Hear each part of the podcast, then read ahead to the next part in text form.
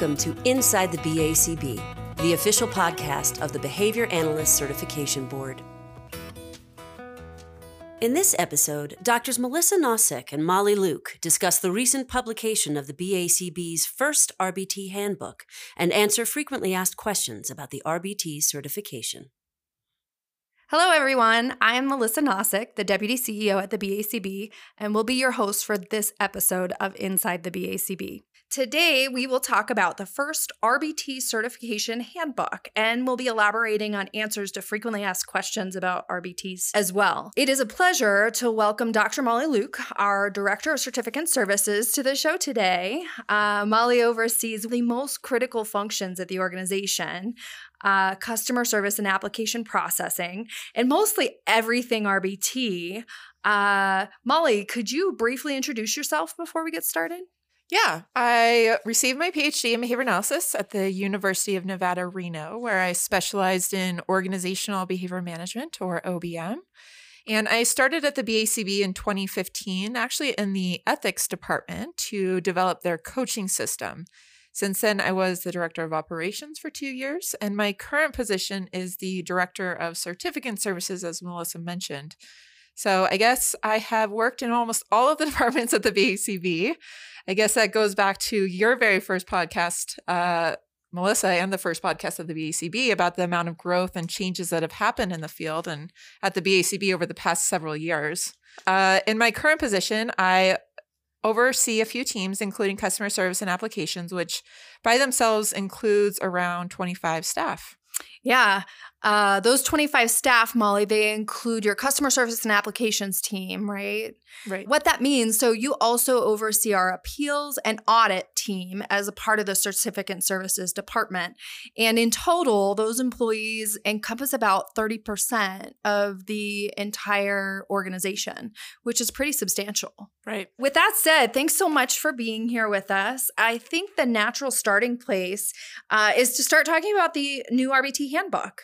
Uh, so, to provide some context for everybody, credentialing bodies often have a handbook for people uh, that are either seeking or maintaining their credentials so that everything in is, is in one neat, tidy document.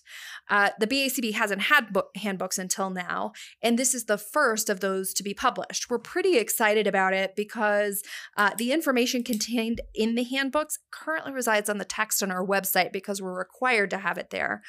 Uh, but now with this new resource, we will be able to tidy up the website as well and make it more user friendly.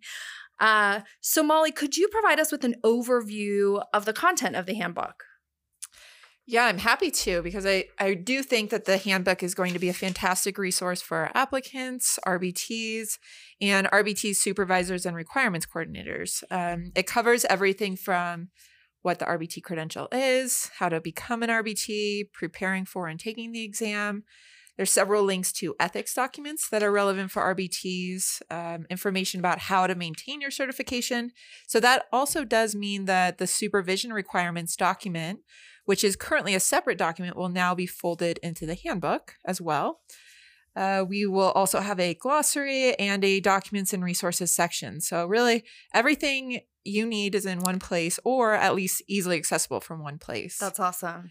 Um, we do have a few other features that I'm really excited about as well. Uh, we have step by step instructions for applying and renewing your certification, more visuals. Um, we also have some call out boxes with frequently asked questions and links to resources where relevant. And finally, we have a few new sections and some content that is slightly new from what you currently have seen on the website. So, for instance, we have a section on what to expect after passing the exam. We also have added a little more clarity to our supervision section, specifically around audits and what supervision documentation is required in the event of an audit. That's really helpful. So, that is really a broad overview of the contents of the new RBT handbook. So, we do update documents pretty regularly as we receive standards changes or standards change. Could you tell our listeners how they will be notified when there is an updated version of the RBT handbook so that they can be using the most current information? Right. Yeah. So we will be sending an email to everyone that's in our system when there have been updates to the handbook. And at this point, we're planning on doing a quarterly update as needed to the handbook. Um, a really great feature to the handbook is that all of the changes will be clearly identified um, in that handbook, so you can tell what has changed since the last version. Oh, that's great. That is one of one of the things that is really important when you have such a comprehensive document. If there are only a couple of minor changes, you want those to really stand out to the readers so that right. they know exactly what has changed about it and they can reflect it in their practice. Right. Uh, okay, so that was really helpful. So, we're going to move on from the handbook at this point and talk a little bit about recently occurring questions in RBT land here at the BACB. Uh, so, Molly, the new standards went into place in November 2019. And since then, your applications team has encountered some pretty routine errors or uh, uh, holdups in the application process. Can you elaborate on them a little bit and help help people to understand why they happen and provide some solutions? Yeah. So, as you mentioned, we have seen uh, more issues with the 40 hour training after the new requirements went into effect in November. So, as most of you know, one of the new requirements is that RBT applicants receive the uh, training based on the new training curriculum that's based on the RBT task list second edition. So we're still receiving some training certificates that do not indicate that the training was based on the second edition. So, my biggest tip is if you are about to take the RBT 40 hour training or you're providing the training, really make sure that that training meets the current requirements and that your training certificate indicates such by including a statement on that certificate that says this was based on the RBT task list second edition.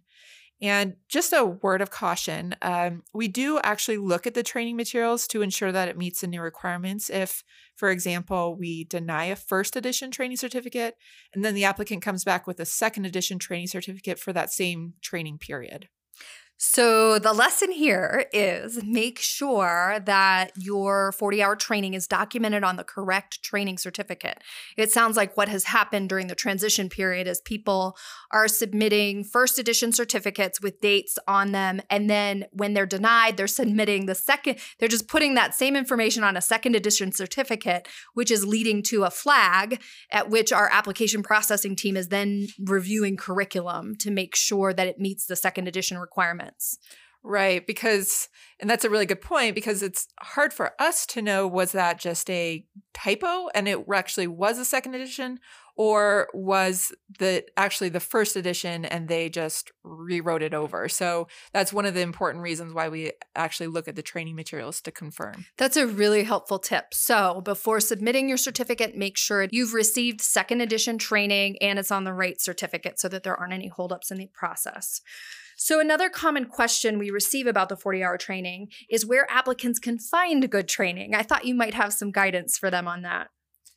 Yeah, actually, um, I have some guidance, but also our handbook has some guidance. So while the BACB does not provide this training, you can find a 40 hour training program in a couple different places. Um, first is maybe within your agency. A lot of agencies and supervisors design their own in house training, which they provide to new hires or um, current staff. Another option is through a training company. And so there's quite a few training companies out there that b- offer both live and online courses. And then the final option um, is it through university coursework. And so there are several university programs that embed this training within their courses and offer a certi- a training certificate through the coursework so that people can become an RBT while they work on their BCBA or BCABA certification. And something else I did want to mention that we just uh, announced in one of our recent newsletters is that starting um, in 2020, we are going to start tracking pass rates for 40 hour trainings and posting those on our website. So, this will be another fantastic resource for applicants to figure out what training providers um, they might want to go to. That's going to be a really helpful resource too, because it'll essentially be like the pass rate document, but right. for RBT 40 hour training. Right. Uh, awesome. So, What guidance do you have for the actual RBT applicants to avoid any delays in their application, uh, besides ensuring the accuracy of their training certificate, as you mentioned earlier? It's a great question. If I had to pick my top three tips, it would be first to create your own BACB account and complete the application yourself. So this might seem a little obvious, yeah. but the um, RBT certification is yours. It's not your employer's, it's not your supervisor's. Yeah. It's really your responsibility to ensure that you are knowledgeable about the requirements and that you're knowledgeable about whether you meet the requirements. And you're also responsible for completing the applications, both for your initial application and for the renewal. Uh, so, secondly, and in a very similar manner, when creating your account and completing your application, make sure that your name reflects exactly what is on your government issued ID. So, the reason for this is that when you take the exam, the name we send over to our exam vendor needs to match your government issued ID exactly because that's what's used to allow you in to take the exam. And so if it doesn't match, then they won't let you take the exam and you'll have to change your name in our system, which can take a few days because it requires um, that you submit a request and some supporting documentation. We have had a lot of people or RBTs that use their work email addresses versus their personal right. email addresses. Can you provide some guidance on that? Yeah, that's that's a really common issue that we see, um, and it and it really becomes a problem well in a couple times. But it if you don't use your personal email address, for one, um, if you might not be getting important emails from us. And it's also much more difficult to maintain your certification because, for instance, if you decide to leave your company and your account is uh, connected to your work email, then you won't be getting emails anymore and it becomes a lot more yeah. difficult to change your account information with us. So it's recommended that you use a personal email address right. or at least make sure you're keeping up to date on what email address you're using mm-hmm. so that you change it appropriately and can have access to any notifications. Mm-hmm. Okay. And then my last tip is that I would just encourage you to review the eligibility requirements in the handbook very carefully and make sure that you meet each re- requirement and have the required documents ready and complete before applying.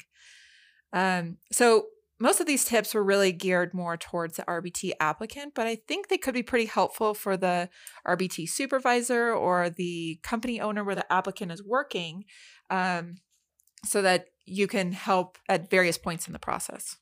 Thanks for that, Molly. A frequent issue that RBTs call about is supervision. Can you talk a little bit about the topics of supervision and what is on your radar in your on your team? Sure. One question that comes to mind that we receive fairly regularly um, are from applicants who want to know where to find a supervisor, how to find a supervisor. So just a little bit of background the RBT certification was originally designed for settings in which there's already a BCBA or a BCABA providing behavior analysis services. So, to apply to become an RBT is most likely to occur after that applicant has been employed by the organization, where they will then continue to work assisting that qualified BCBA or BCABA in their service delivery. So that's actually one of the reasons why we don't have an option in our certificate registry to find a BACB certificant that's willing to supervise RBTs. But what seems to be happening somewhat regularly is that RBT applicants are trying to get the credential first and then use that to find work, but that really isn't the intent. Oh, interesting. And so in addition, an RBT is actually considered inactive, so they can't bill, they can't practice, they can't represent themselves as an RBT when they don't have a supervisor on record with a BACB. So it's for that reason we recommend applying once you have identified the setting where you'll be able to receive supervision if you become an RBT. That's interesting. I didn't know that this was so commonly occurring. So the guidance here is identify the setting where you'll be working before applying mm-hmm. so that your RBT supervisor can be easily identified at that workplace. Right. Hmm. All right. So uh, the next question that I think might be helpful uh, is related to how individuals document their supervision. You had mentioned previously that this was something that uh, you get frequent questions about. So I thought maybe it could be something we cover today. Right.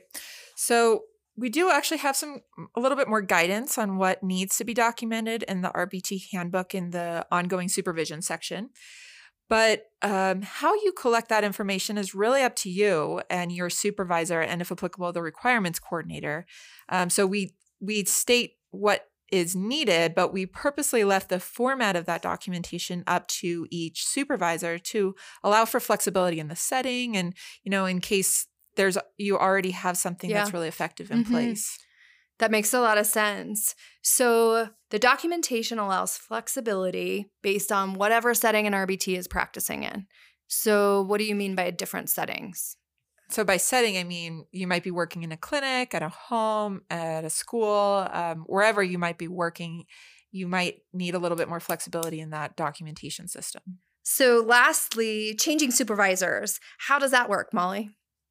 So, this one is an easy one. Um, last year in January 2019, uh, we actually made a really great change to make this a lot more easy where yeah. the supervisor can now go into their BACB account and just make the change. And the reason that we do that this way is that being a supervisor and a requirements coordinator is really a big responsibility. So it's for that reason that we require that it's the supervisor, the requirements coordinator doing it as opposed to the RBT. Ah, that's very helpful. So, to summarize the take home points from this episode, first, the RBT handbook is now available. It includes all the information for obtaining and maintaining your RBT certification. Second, the handbook, it's going to be updated periodically. Make sure your contact information is correct in our system. The third thing is that the RBT 40 hour training, make sure your information is correct and on the correct documentation for the second edition of the RBT handbook when you submit it. Lastly, you're going to notice that each episode of the BACB podcast includes a show notes section, which has resources in it. The show notes section for this episode has only one resource, and that is the RBT handbook, because everything we've talked about today is neatly included as links in that handbook in one easy document. So visit the BACB website and download your copy of the new RBT handbook today. Thank you for listening to Inside the BACB. Don't miss future episodes. Subscribe now.